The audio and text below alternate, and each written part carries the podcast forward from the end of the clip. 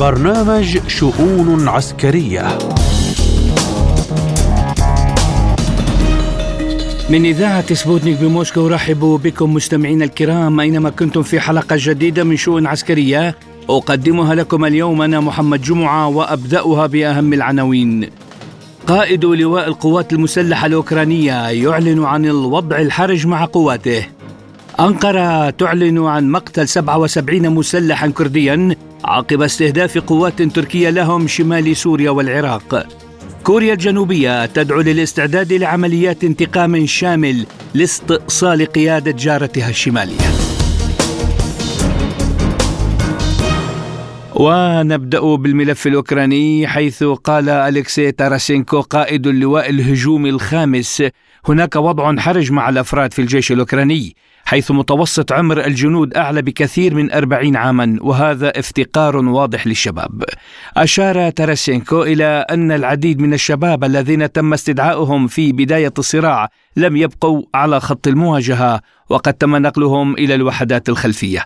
أضاف الضابط الأوكراني أن القوات تتطلع بشدة إلى تعزيزات جديدة لأن الوضع في العديد من المناطق حرج للغاية، وفي أوكرانيا يعترفون الآن علنا أنهم يجرون جيل الشباب نحو الانقراض. في سياق متصل ووفقا لمصادر ألمانية تستعد ألمانيا لحرب بين الناتو وروسيا. قد تبدأ في صيف عام 2025 وقد أكدت روسيا مرارا أنها لا تشكل تهديدا لأي من دول الناتو لكنها لن تتجاهل الإجراءات التي قد تشكل خطرا على مصالحها. في الوقت نفسه أكدت موسكو أنها منفتحة على الحوار ولكن على قدم المساواة ويتعين على الغرب أن يتخلى عن مسار عسكرة القارة. وللحديث أكثر عن آخر تطورات الحرب في أوكرانيا نستضيف معنا الخبير بالعلاقات الدولية مدير المركز العربي للدراسات الدكتور محمد صادق إسماعيل. أهلا بك دكتور محمد في شؤون عسكرية. تحياتي الأستاذ محمد حضرتك والسادة المستمعين. أهلا وسهلا. وأبدأ معك من التصريحات حول حرب محتملة بين روسيا والناتو في صيف عام 2025 ألمانيا بدورها تستعد لهذا السيناريو. برأيك يعني ما رأيك بهذه التطورات؟ وما مصلحة ألمانيا دون غيرها في خوض هذا الحرب هذه الحرب؟ بعد التحية أنا أعتقد طبعا أن مسألة ألمانيا تحديدا ألمانيا لأن ألمانيا عانت خلال الفترة الماضية من هشاشة الاقتصاد الألماني بمعنى أن الكل كان ينظر إلى الاقتصاد الألماني باعتباره أحد أقوى اقتصادات أوروبا لكن الحرب الروسية الأوكرانية كشفت عن وجه آخر لهذا الاقتصاد وهو الهشاشة الهشاشة المتعلقة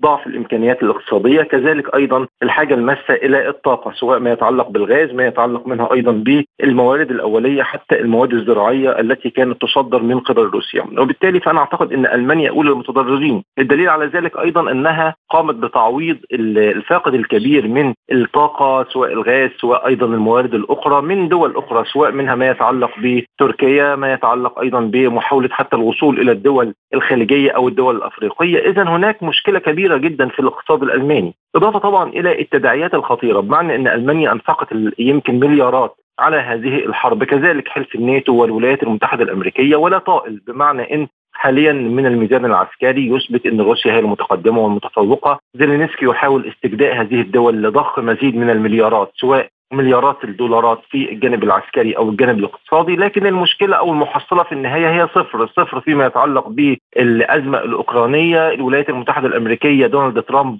آه، يمكن الأسبوع الماضي تحدث بأن ما جمعه خلال أربع سنوات انفقه جو بايدن على حرب لا, لا طائل منها للولايات المتحدة الأمريكية وهو يعني بها الحرب الأوكرانية. وبالتالي فهناك أيضا يمكن حالة سخط من آه، في الشعوب الأوروبية وأيضا الشعب الأمريكي تجاه ما يحدث وتجاه الإنفاق المتزايد على الحرب الروسية الأوكرانية أو تحديدا على الإنفاق الأوكراني دون أن يكون هناك أي طائل زيلينسكي ليس بالقائد المحنك. زيلينسكي يمكن هذه الحرب يمكن أعطته آه، صورة لكن أنا أعتقد ان المشكلة في النهاية إن هذه الحرب طالما إن الدعم اللوجستي وأيضا الدعم العسكري والاقتصادي الذي تمد به أوكرانيا سيتم إطالة أمد هذه الحرب لكن أنا أعتقد إن الخاسر في النهاية هو الحلف الناتو نفسه لأن طبعا المشكلة هنا أنك آه، يعني كما يقال في في يمكن حتى في نظرية المباريات أنك أتيت في المباراة الخاصة بروسيا وأيضا الملعب الخاص بروسيا. فأنا أعتقد إن المشكلة هنا هي مشكلة الحلف الناتو لابد أن يكون هناك تحكم عقلاني وأيضا تحكم يمكن سياسي في هذا المشهد من خلال الجلوس الحدوث إلى مئات المفاوضات. لكن أظن إن الحرب لن تجدي ولن آه، تحقق أي انتصارات خاصة بحلف الناتو. نعم وحتى الأزمة تتطور جدا في الداخل الأوكراني من الأسى واليأس والإحباط.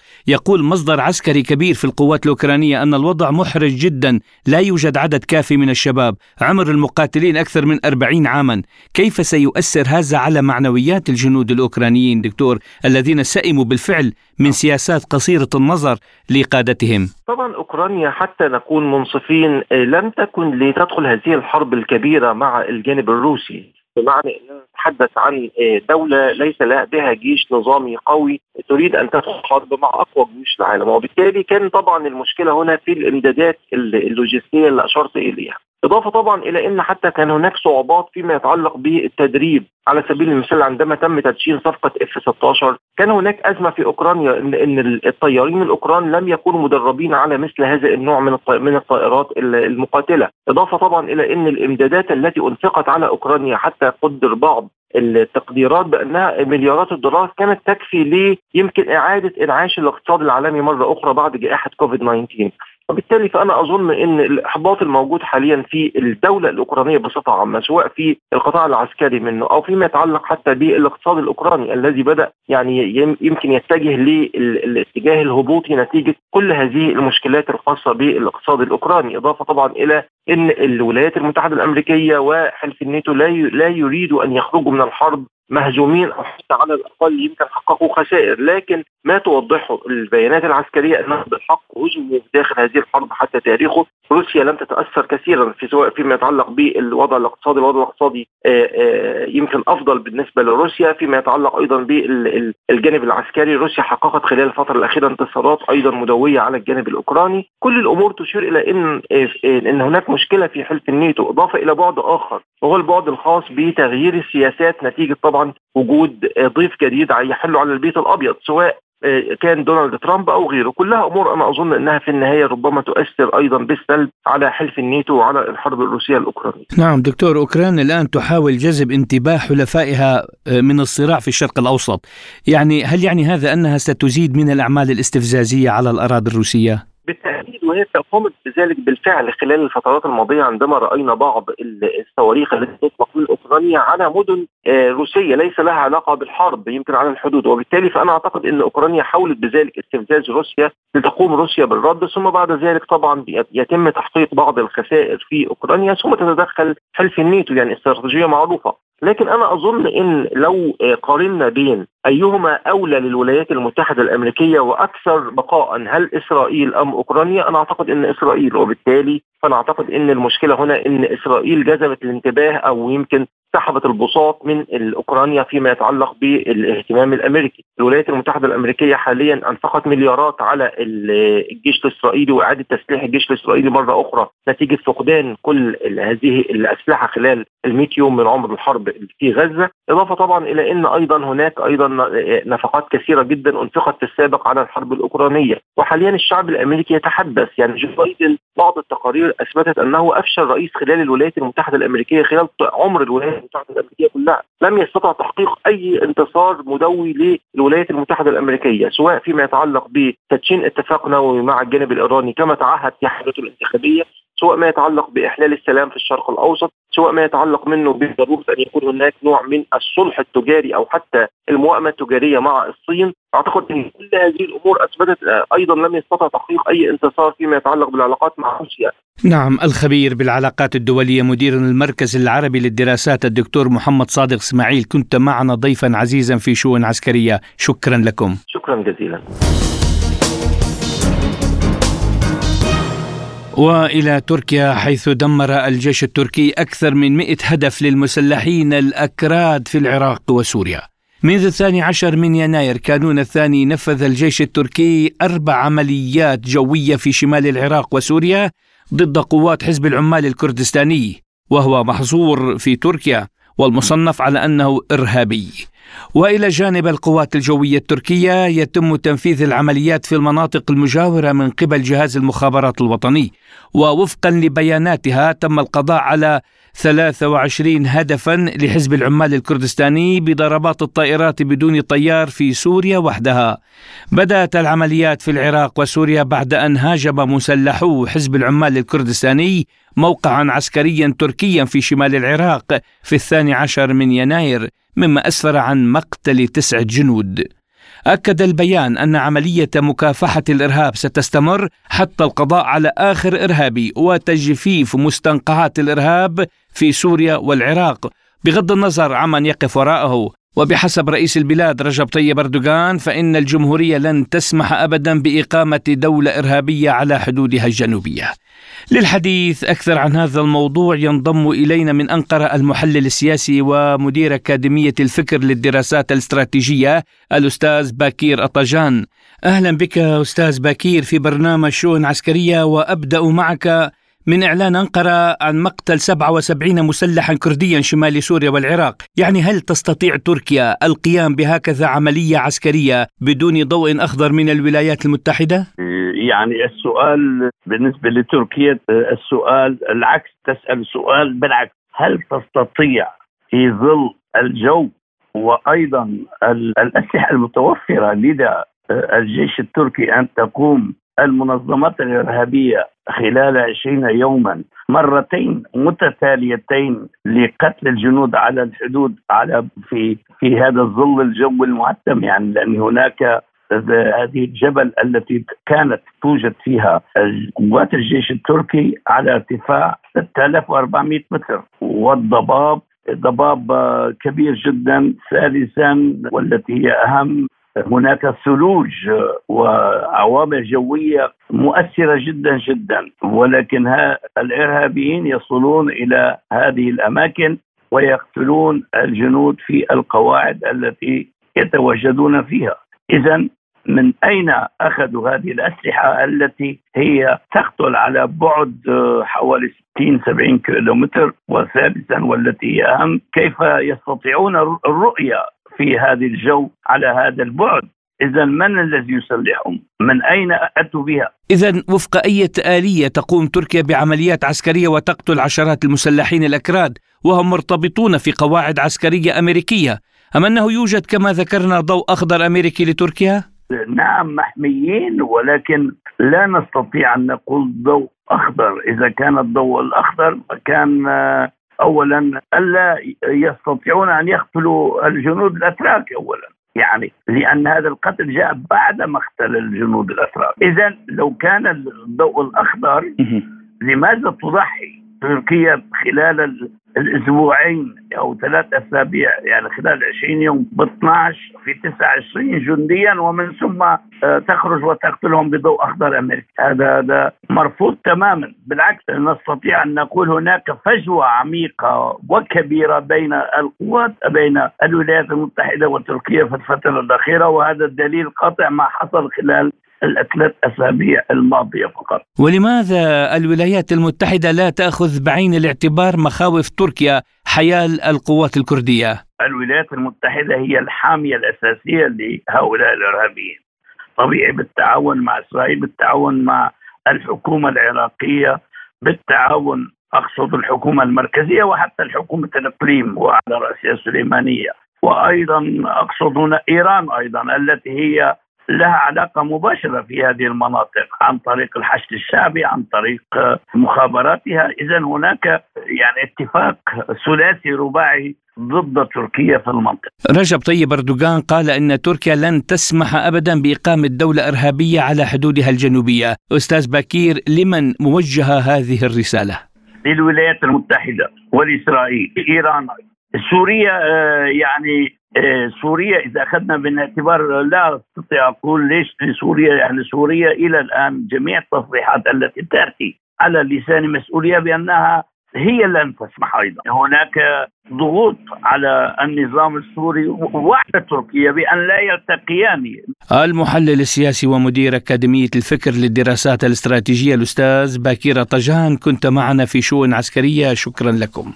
ونبقى في سياق الحديث عن العملية العسكرية ومقتل مئة مسلح كردي. ينضم إلينا الكاتب والباحث السياسي المتخصص في الشؤون الكردية والعراقية الأستاذ كفاح محمود. أهلا بك أستاذ كفاح في شؤون عسكرية وأسألك حول إعلان أنقرة عن مقتل 77 مسلحا كرديا شمال سوريا والعراق برأيك يعني هل مثل هكذا عمليات عسكرية تجري بدون أن يكون هناك تنسيق مع القوات الأمريكية المتواجدة في سوريا والعراق؟ يعني دعنا نكون واقعيين تركيا مع تزال عضو مهم جدا في حلف الناتو. والولايات المتحدة الأمريكية آه، أيضا في ذات الحلف وبالتأكيد هناك تنسيق كبير بين الدولتين خاصة في مسائل تتعلق بهكذا أمور يعني آه، في مسألة حرق حدود العراق وملاحقة معارضيها داخل إقليم كردستان والقيام بعمليات عسكرية كما حصل خلال السنة الماضية سواء بريا أو من خلال سلاح الجو أو من خلال المدفعية بالتأكيد الولايات المتحدة المتحدة الأمريكية آه، شريك وحليف استراتيجي لتركيا. يبدو لي أنه في أكثر من بيان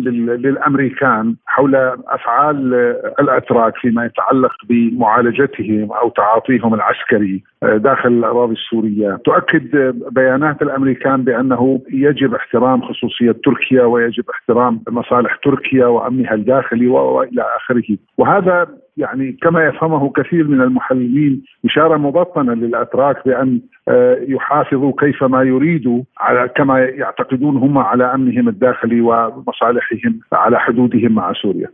وكيف تتمكن أمريكا من تبني الفصائل الكردية المسلحة وبنفس الوقت تحافظ على علاقاتها الاستراتيجية مع تركيا بدون أن توضع المواقف في محكها الحقيقي؟ الأمريكان يدركون جيدا بان هناك صراع خفي ما بين تركيا وما بين آه، خفي أو معلن بينهم وبين آه، حزب العمال الكردستاني وأيضا مع آه، أذرع هذا الحزب في شمال سوريا. وبالتأكيد هناك يعني عشقة سياسية كما يقولون في سوريا، هذه العشقة ربما يصعب على كثير من المراقبين إدراك إدراك ماهيتها أو أسرارها، كيف تقوم تركيا بعمل عسكري مفصلي داخل شمال شرق سوريا المدعوم عسكريا وامنيا من الولايات المتحدة الأمريكية، يعني هناك أكثر من علامة استفهام حول هذا الموضوع. أستاذ كفاح لماذا عندما يدور الحديث دائما عن عمليات عسكرية تركية في سوريا ونشاطات فصائل كردية مسلحة في ظل تواجد قوات أمريكية يكون هناك تغييب كامل لموقف سوريا وكأن هذه الأحداث لا تجري في الجغرافيا السورية. للأسف الشديد يعني أنا أتحدث عن سوريا كنظام سياسي. سوريا موجودة ولكن سوريا أكاد أن أقول مقسمة. يعني هناك قسم من الأراضي السورية تهيمن عليه بعض فصائل المعارضة التي لها علاقات وثيقة مع تركيا. هناك أيضا قسم آخر من الأراضي السورية تسيطر عليه قوات أخرى أيضا آه، تعادي تركيا. ولا أقول تعادي النظام في سوريا لكن أيضا في خلاف مع النظام في سوريا. بمعنى أنه النظام السوري بعيد جدا أو اضعف من أن آه، يفرض أجندته لا على الأتراك ولا على الأجزاء المحررة أو الم... التي تقع تحت هيمنة المعارضة بكل أشكالها. رجب طيب أردوغان قال إن تركيا لن تسمح ابدا بإقامة دولة إرهابية على حدودها الجنوبية، أي حدود جنوبية يقصد في سوريا أم في العراق؟ أنا بتصوري هم يقصدون حزب العمال الكردستاني وتواجده آه، في أراضي كردستان العراق أو جنوب تركيا، إذا كانوا يقصدون على حدودها الجنوبية يقصدون إقليم كردستان ف آه، آه، أنا كمراقب أعتقد بأنهم يقصدون هذه القواعد التي بناها حزب العمال الكردستاني منذ سنوات طويلة في آه، منطقة حرير أو في منطقة آه، شنغال وكثير من قواعده. ثم تقرب كثيرا من بعض المدن المهمة في كردستان مثل دهوك وزاخو والعمادية وميرداسور وهذه المناطق. حتى إلى الشمال من من عاصمة الإقليم بتصوري تركيا تخشى أن تتحول هذه القواعد إلى كانتون لحزب العمال الكردستاني أو إلى منطقة يسيطرون عليها ويحولونها إلى كيان معادي لتركيا. الكاتب والباحث السياسي المتخصص في الشؤون الكردية والعراقية الأستاذ كفاح محمود كنت معنا ضيفا عزيزا في شؤون عسكرية شكرا لكم. وإلى الكوريتين الجنوبية والشمالية حيث دعا وزير الدفاع الكوري الجنوبي إلى الحفاظ على القدرات العملياتية للقضاء على قيادة كوريا الشمالية في حالة الطوارئ لردع تهديداتها النووية. أوضحت وكالة يونهاب أن عمليات العقاب والانتقام الشاملين تشير إلى خطة عملياتية لاستئصال القيادة الكورية الشمالية عند نشوب صراع كبير كما أنها تعتبر إحدى ركائز هيكل الردع ثلاثي المحاور في البلاد والذي يتضمن منصة الضربة الاستباقية سلسلة القتل ونظام الدفاع الجوي والصاروخي الكوري. من جهة أخرى وصف زعيم كوريا الشمالية كيم جونغ اون كوريا الجنوبية بأنها العدو الرئيسي لبلاده وقال إنه ليست لديه نية لتجنب الحرب مع كوريا الجنوبية مهددا بإبادتها إذا حاولت استخدام القوة ضد الشمال. أضاف أن ما يتعين على كوريا الشمالية أن تضعه في الأولوية في العلاقات مع الدولة المعادية هو تعزيز القدرات العسكرية للدفاع عن النفس وردع الحرب النووية في المقام الأول، وأكد أنه لن يبدأ حربا من جانب واحد. للحديث أكثر حول هذا الموضوع تنضم إلينا من بيروت الباحثة في الشؤون الآسيوية الدكتورة تمارا برو. أهلا بك دكتورة تمارا في برنامج شؤون عسكرية وأسألك حول ما دعت كوريا الجنوبية للاستعداد لعمليات انتقام شامل لاستئصال قيادة جارتها الشمالية. يعني من الذي يشعل هذا التوتر بين الكوريتين برأيك حتى وصل إلى هذا المستوى ولماذا الآن تخرج هذه التهديدات؟ التوتر في بحر الصين الجنوبي وبحر والمنطقة بين كوريا الشمالية وكوريا الجنوبية هي نتيجة طبيعية للإجراءات والأعمال التي تقوم بها آه، واشنطن إذ تقوم بدعم كوريا الجنوبية واليابان ودول المحيطة بالصين. من أجل آه، ردع الصين عن التوسع في نفوذها في منطقة بحر الصين الجنوبي وفي العالم بشكل عام وأيضا في آه، أيضا لمنع كوريا الشمالية من تطوير برنامجها النووي واستهداف واستهداف واشنطن واستهداف أيضا كوريا الجنوبية هي يمكن أن نقول أنها استفزازات مباشرة بين الجبهة تضم كوريا الشمالية وجبهة أخرى تضم آه، الولايات المتحدة الأمريكية وكوريا الجنوبية واليابان. وزير دفاع كوريا الجنوبية يدعو إلى الحفاظ على القدرات لضرب قيادة كوريا الشمالية. ماذا يعني هذا التصريح بالمقياس العسكري؟ آه هذا يدل على أن كوريا الجنوبية ممكن أن تزيد من آه, آه، ميزانيتها الدفاعية، أيضا استيراد مزيد من الأسلحة العسكرية من الولايات المتحدة الأمريكية وزيادة إجراء المناورات العسكرية بين كوريا الجنوبية والولايات المتحدة الأمريكية، أيضا ممكن أن تمتين العلاقة وتعزيزها مع اليابان وتشكيل تحالف ضد كوريا الشمالية لردع كوريا الشمالية عن عن آه، تطوير برنامجها النووي وصواريخها البالستية خاصة أنه خلال الأشهر الأخيرة خلال الفترة الأخيرة قامت كوريا الشمالية بإطلاق صاروخ تجسس لأغراض عسكرية. هي تريد أن تكون المنطقة منطقة شبه الجزيرة الكورية ضمن آه، نطاق أعينها. تراقب التحركات الأمريكية وتحركات كوريا الجنوبية في المنطقة. هي كوريا الشمالية تقوم بتطوير برنامجها العسكري خوفا من أن تقوم تقوم الولايات المتحدة الأمريكية وكوريا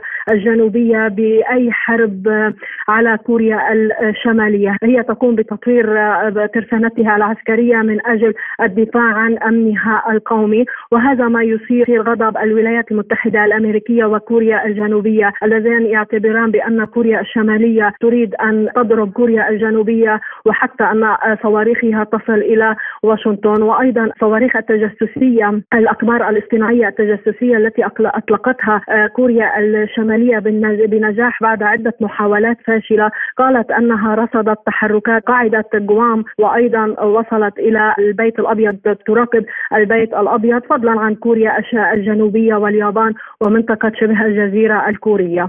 دكتورة تمارا زعيم كوريا الشمالية يصف كوريا الجنوبية بأنها العدو الرئيسي لبلاده وهدد بإبادتها إذا حاولت استخدام القوة ضد الشمال.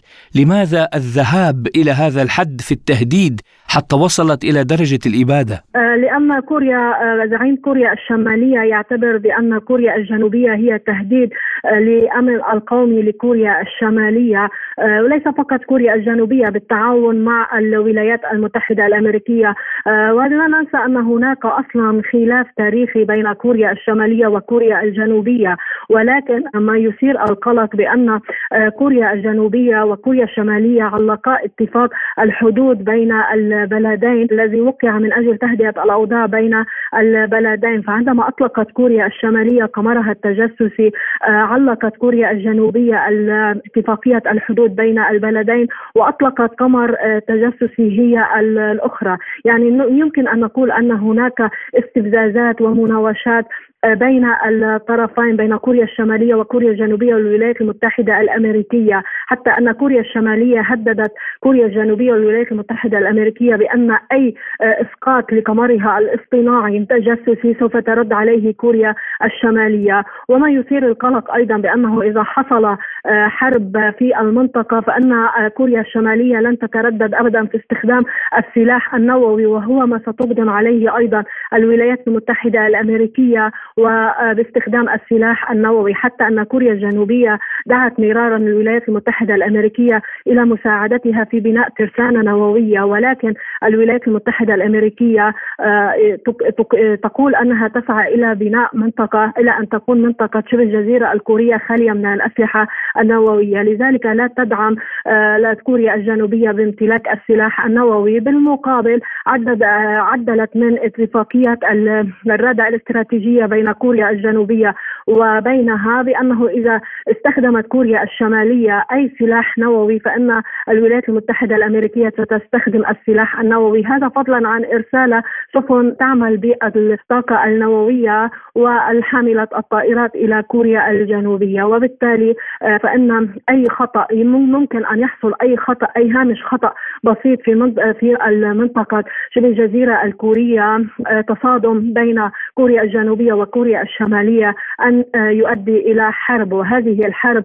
إن اشتعلت فإن الولايات المتحدة الأمريكية ستتدخل لأن لديها اتفاقية دفاع كوريا الجنوبية وممكن أن يشمل منطقة بحر الصين الجنوبي يعني ممكن أن تتدخل الصين أيضا ونحن نعرف أن لديها أيضا مشكلة تايوان وتتدخل باقي المنطقة وتتحول إلى حرب عالمية ثالثة. سؤالنا الأخير وهو سؤال لابد من طرحه يعني هل هذا التصعيد الآن بين الكوريتين يرتبط إلى حد ما بما يحدث في الشرق الأوسط وخاصة بعد إدانة كوريا الشمالية للعدوان الإسرائيلي على غزة؟ آه، يعني جميع الأحداث في العالم ممكن أن نقول أنها مترابطة مع بعضها البعض. يعني الهجمات التي تقوم بها المقاومة اليمنية في البحر الأحمر وإن كانت موجهة إلى السفن الإسرائيلية فإنها قد أثرت آه، نوعا ما على حركة التجارة العالمية ومن وصول السفن إلى آه، مضيق تايوان وإلى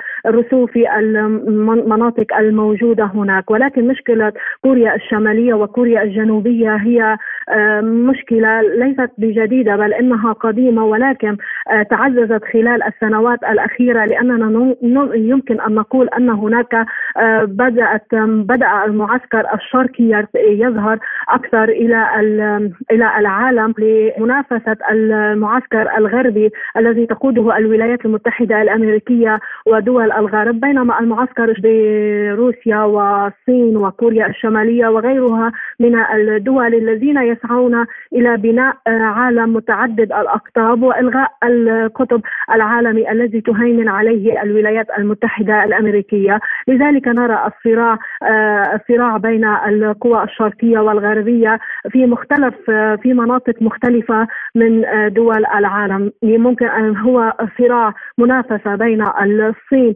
والولايات المتحدة الأمريكية وبين كوريا الشمالية ودول الغرب وبين روسيا ودول الغرب. بالإجمال بجميع الحروب يمكن أن نقول أنها مترابطة مع بعضها البعض لأن القوى الأساسية هي التي تتحكم فيها. يعني مثلا الولايات المتحدة الأمريكية هي التي دعمت إسرائيل في حربها عند بداية الحرب وما زالت تدعمها بالأسلحة. وكانت قادرة على وقف إطلاق النار منذ الساعات الأولى ولكنها أعطت الضوء الأخضر لإسرائيل كي كي تقوم بارتكاب المجازر في في قطاع غزة. الباحثة في الشؤون الآسيوية الدكتورة تمارا برو كنت معنا. ضيفة عزيزة في برنامج شؤون عسكرية. شكرا لك. مستمعينا الكرام إلى هنا تنتهي حلقة اليوم من برنامج شؤون عسكرية. كنت معكم أنا محمد جمعة.